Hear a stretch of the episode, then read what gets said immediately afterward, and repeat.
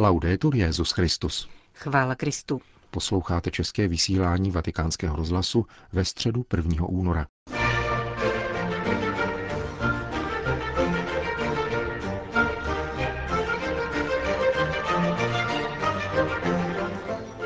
V zaplněné aule Pavla VI. S kapacitou 7 000 lidí se dnes dopoledne konala generální audience.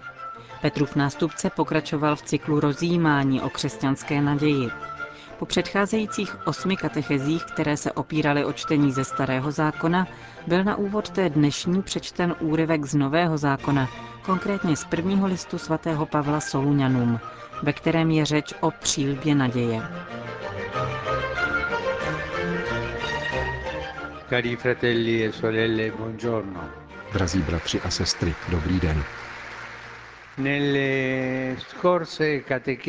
V minulých katechezích jsme se začali věnovat tématu naděje a v této perspektivě jsme četli stránky Starého zákona. Nyní chceme poukázat na mimořádnou důležitost, kterou nabývá tato ctnost v Novém zákoně, když se setká s novostí Ježíše Krista a velikonoční událostí.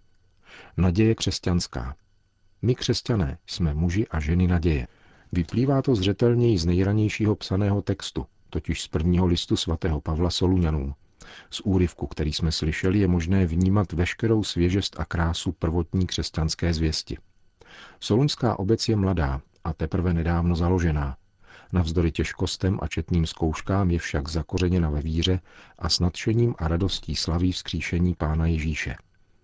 Apoštol se tedy spolu se všemi srdečně raduje, neboť ti, kdo se o Velikonocích zrodili, jsou v síle plného společenství s Kristem opravdu synové světla a synové dne.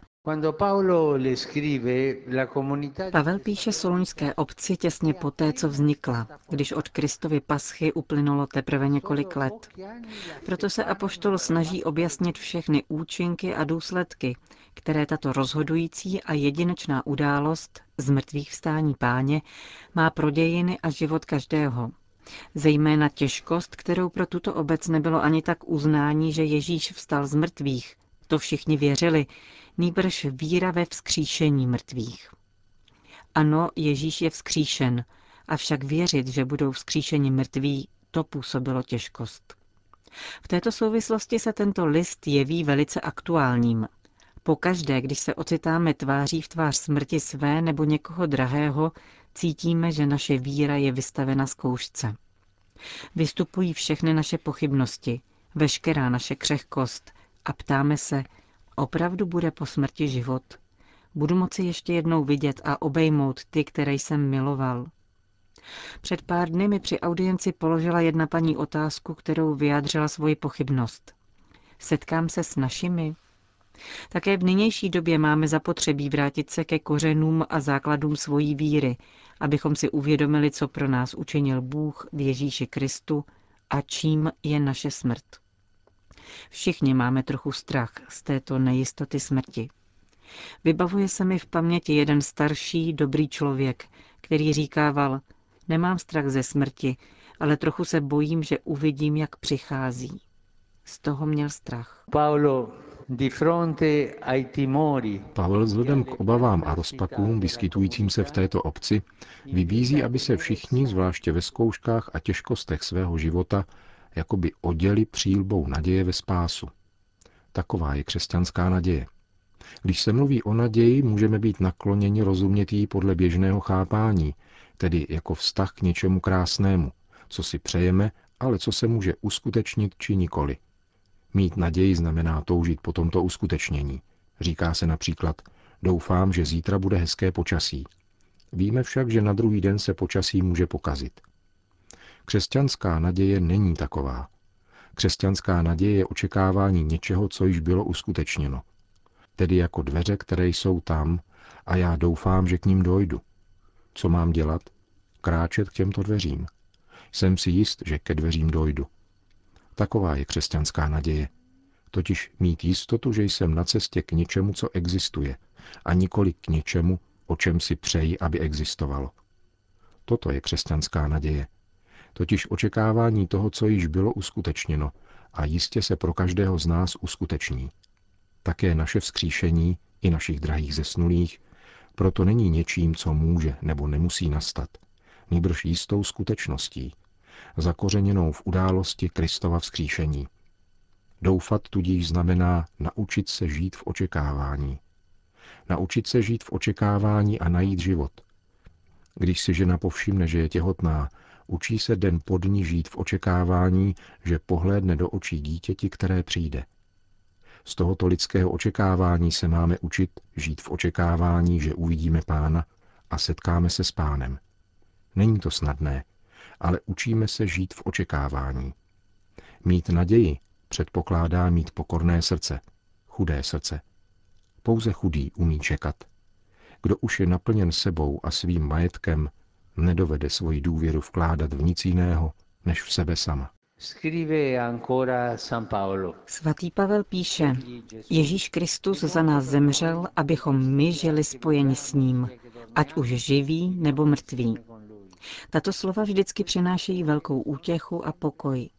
Jsme tedy vybízeni modlit se i za naše drahé, kteří nás již opustili, aby žili v Kristu a měli plné společenství s námi. Jeden výraz svatého Pavla se mého srdce silně dotýká a naplňuje mne jistotou naděje. Je také určen Soluňanům a říká, a pak už budeme s Pánem navždycky. To je krásné. Všechno přejde a po smrti budeme navždy s Pánem. Je to naprostá jistota naděje. Tatáž, kterou mnohem dříve vyznal Job. Já vím, že můj vykupitel žije. Uvidím ho já a ne jiný. Mé oči ho uvidí.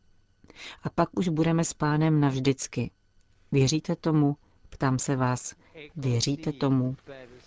Posilněme se trochu a společně třikrát řekněme. A pak už budeme s Pánem navždycky. A setkáme se tam s Pánem. To byla katecheze svatého otce. Na závěr generální audience po společné modlitbě Otčenáš Petrův nástupce všem požehnal. Sit nomen Domini benedictum. Ex hoc nunc et usque in saeculum. Aiutorium nostrum in nomine Domini. Qui fecit caelum et terram. Benedicat vos omnipotens Deus, Pater et Filius et Spiritus Sanctus. Amen.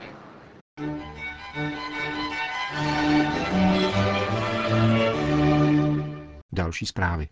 V závěru dnešní generální audience papež František v souvislosti se zítřejším světovým dnem zasvěceného života vyzval k modlitbě za ty, kteří jsou povoláni zachovávat evangelijní rady, aby svým životním svědectvím ve světě šířili Kristovu lásku a milost evangelia. Svěřuji do vašich modliteb kněze, řeholnice a řeholníky ze společností apoštolského a kontemplativního života, kéž jejich život zasvěcený Pánu a služba podle jejich charizmat přinášejí bohaté plody pro věřící a evangelijní poslání církve. Řekl svatý otec v pozdravu polským poutníkům. Při nedávném setkání s Kongregací pro instituty řeholního života papež nezastíral, že zasvěcenému životu hrozí vykrvácení. A poté v obsáhlé promluvě vyjmenoval faktory, které podmiňují věrnost jednomu danému slibu. Kultura dočasnosti, mundénní logika, nedostatek schopných duchovních vůdců. Pokud papež mluví o hemoragii, je zřejmé, že problém je znepokojivý, potvrzuje pro dnešní Osservatore Romano sekretář Vatikánské kongregace pro řeholní život arcibiskup José Rodriguez Carballo. A to nikoli kvůli počtům vystupujících, nýbrž také kvůli věku, ve kterém odchod nastává, většinou mezi 30 a 50 lety. Podle slov španělského arcibiskupa se nicméně odliv řeholnic a řeholníků v posledních letech pohybuje na setrvalé úrovni. V letech 2015 a 2016 jich vystoupilo 2300. Bylo uděleno 271 povolení vystoupit z řeholní společnosti a 332 kontemplativních řeholnic bylo zproštěno slibů a povinností z nich vyplývajících. Kongregace pro klérus ve více než 500 případech udělila dispens od povinnosti celibátu a 141 řeholních kněží bylo včleněno do různých diecézí. Jak poznamenává sekretář Kongregace pro řeholní život, nedávné plenární zasedání tohoto úřadu upozornilo na 3 jevy. Vysoký počet duchovních, kteří opouštějí řeholní život a včlenují se do diecéze, nezanedbatelný počet kontemplativních řeholnic, které opouštějí zasvěcený život a konečně nemalé množství případů, v loňském roce jich bylo 225, lidí, kteří vystupují z řeholních společností, protože údajně nikdy neměli povolání. Arcibiskup Carballo konstatoval, že nejvyšší počet odchodů zaznamenávají ženské kongregace, což je ale pochopitelné vzhledem k tomu, že většina zasvěcených osob jsou právě ženy.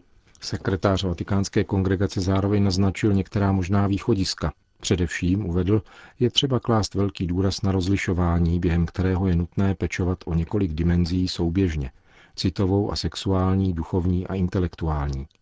Je nezbytné věnovat pozornost motivaci kandidáta, aniž bychom se dali strhnout pokušením o navýšení stavu a výkonnosti, citoval papeže Františka. Zasvěcený život není pro všechny a nikoli všichni jsou vhodní pro zasvěcený život, řekl doslova arcibiskup Carballo. Současně vyzdvihl význam náležité formace, počínající tou trvalou, která zúrodňuje počáteční formační vklad. Formace by měla přihlížet k osobnosti a jejímu vývoji, klást evangelní nároky, avšak nikoli rigidně. Měla by být lidská, motivovat a inkulturovat se, utvářet k věrnosti a zahrnovat výchovu ke zdravé a plodné citovosti. Kongregace pro společnosti řeholního života se při svém nedávném plenárním zasedání zabývala také dokumentem Mutuae Relationes z roku 1978, který se týká vztahů biskupů a řeholníků v církvi. Nepůjde o revizi tohoto dokumentu, nýbrž o vznik zcela nového textu, který přihlédne nejenom ke vztahům mezi biskupy a řeholníky v místních církvích, nýbrž pojme vztahy pastýřů k veškerým formám zasvěceného života, a to mužského i ženského. Sdělil deníku svatého stolce sekretář Kongregace pro instituty zasvěceného života arcibiskup José Rodriguez Carballo. Vatikán. Papež František dnes přijal rezignaci monsignora Josefa Hrdličky, který se zřekl úřadu pomocného biskupa Olomoucké arcidiecéze. Aleppo. Jako křesťané prosíme o pomoc k tomu, abychom nemuseli emigrovat, ale abychom měli mír ve svých zemích a mohli pokračovat v životu a svědectví tam, kde jsme se narodili, zopakoval chaldejský biskup Aleppa Antoine Odo. Na žádost o komentář k posledním rozhodnutím prezidenta Trumpa, která uznávají za prioritu přijímat křesťanské uprchlíky z Blízkého východu a zároveň zavírají hranice občanů 7 majoritně muslimských zemí, biskup Odo pro agenturu Fides odpověděl, že toto diferencování se syrským křesťanům nelíbí. Kdo činí tyto rozdíly, živí fanatismus a extremismus, dodal alepský biskup. Zákony a opatření mají být spravedlivá a mají platit stejným způsobem pro všechny bez diskriminací, dodal. K současné situaci v Aleppu biskup Odo přiznal, že se bezpečnost zlepšila. Budoucnost však bude záviset na rozhodnutích ohledně celé Sýrie. Vnímám, že ze strany mezinárodního společenství došlo ke změně přístupu. Pochopilo, že syrský problém se nevyřeší vojensky, ale jedině politicky, jednáním mezi všemi stranami, řekl pro agenturu Fides biskup Odo. Před zrádností ostrého konfesního rozlišování varuje také bagdádský patriarcha Luis Rafael Sako. Každá země má samozřejmě právo zajišťovat svoji bezpečnost. To je základní zásada, protože ohrožení jsou všude. Přesto zavádění různých pravidel pro muslimy a křesťany, odmítání jedněch a přijímání druhých, se mi zdá velmi nebezpečné. Je to past. Může to vyvolat další napětí mezi křesťany a muslimy. Proto je potřebné rozlišovat. Je třeba zjistit, kdo má právo být uprchlíkem a kdo se kontaktuje s teroristy. Ne všichni muslimové musí být teroristi. Je třeba velké ostražitosti, aby se nevytvářely další napětí a problémy. V rozhovoru s Vatikánským rozhlasem patriarcha Luis Sako uvedl, že navštěvuje v těchto dnech okolí Mosulu, dobitého z rukou Islámského státu. Ujistil také, že naprostá většina křesťanů, kteří byli odtud vyhnáni, se chce co nejrychleji vrátit do svých domovů. Je třeba podpořit je v jejich vůli k návratu a setrvání ve své vlasti, řekl bagdádský patriarcha.